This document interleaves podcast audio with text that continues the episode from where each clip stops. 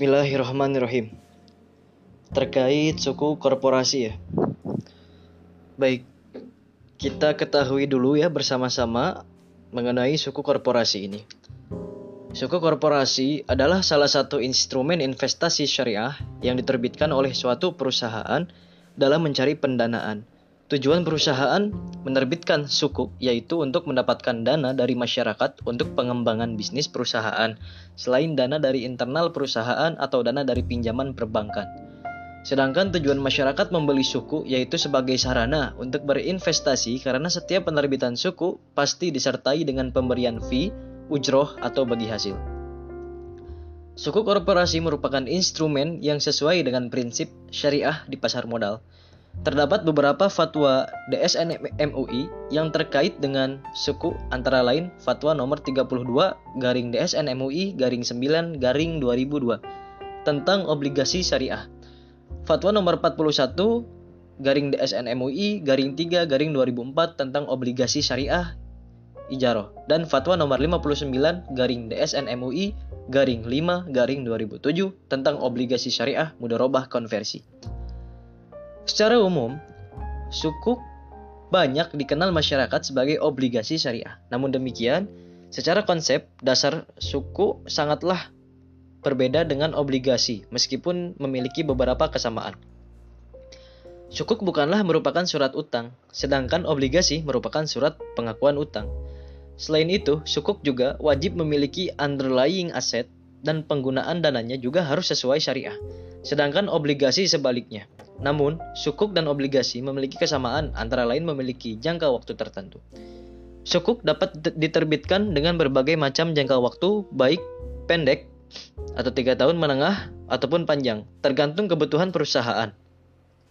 Setiap sukuk wajib memiliki beberapa karakteristik untuk dapat dikatakan syariah, antara lain satu, Sukuk bukan merupakan surat utang, tetapi surat kepemilikan atas suatu underlying aset. 2. Wajib memiliki underlying aset dan akad. 3. Wajib memiliki tim ahli syariah untuk menjaga aspek kesyariahan kesyariahannya. 4. Penggunaan dana sukuk wajib untuk kegiatan usaha yang sesuai dengan prinsip syariah. Di sisi lain, tingkat imbalan sukuk bisa bersifat tetap maupun tidak tetap. Semua ini tergantung pada jenis akad yang digunakan dalam sukuk. Pada dasarnya, semua jenis akad syariah bisa digunakan dalam penerbitan sukuk korporasi, baik ijaroh, mudarobah, musyarakah, wakalah, salam, dan lain-lain. Namun, dalam praktek di Indonesia, penerbitan sukuk korporasi paling banyak menggunakan akad ijaroh atau sewa menyewa dan mudorobah atau bagi hasil.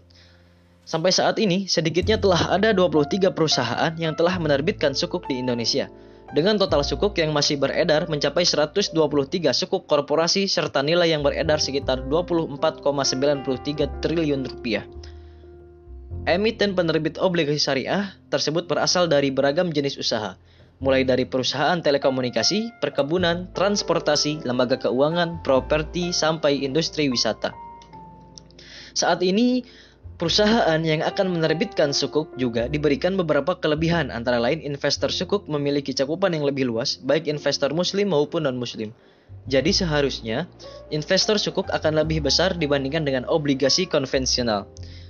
Peraturan pemerintah nomor 11 tahun 2014 tentang pungutan oleh OJK menyebutkan bahwa pernyataan pendaftaran dalam rangka penawaran umum obligasi dikenakan 0,05% dari nilai emisi dengan nominal paling banyak 750 juta. Sedangkan pernyataan pendaftaran sukuk dikenakan pungutan 0,05% dengan nominal maksimal 150 juta rupiah.